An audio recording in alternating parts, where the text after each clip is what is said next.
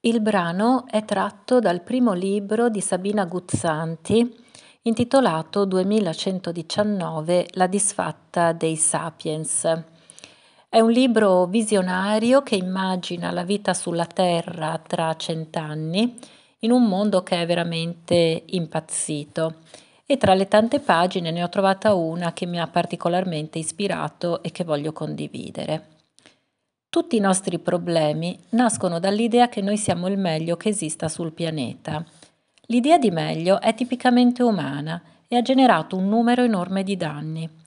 Perché quando pensi di essere meglio rispetto a un altro, usi l'altro per i tuoi fini.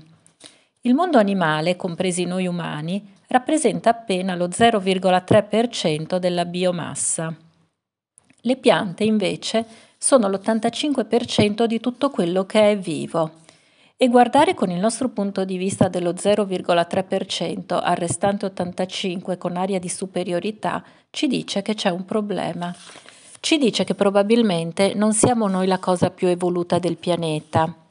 Le piante sono sulla Terra da centinaia di milioni di anni, mentre l'uomo, sedicente sapiens sapiens, è tanto intelligente che sta per estinguersi, perché sta distruggendo l'ambiente che gli permette di vivere.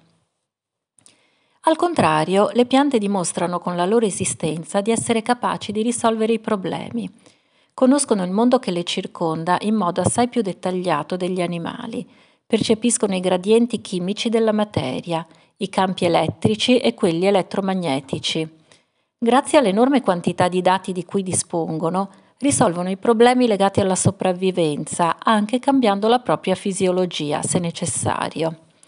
Prendiamo un semplice pomodoro. Se un bruco ne mangia un po', non reagisce. Ma se i bruchi diventano troppi, è capace di produrre una sostanza neuroattiva che fa sì che i bruchi comincino a divorarsi tra di loro. Riesce pure ad avvisare altre piante a chilometri di distanza di un pericolo.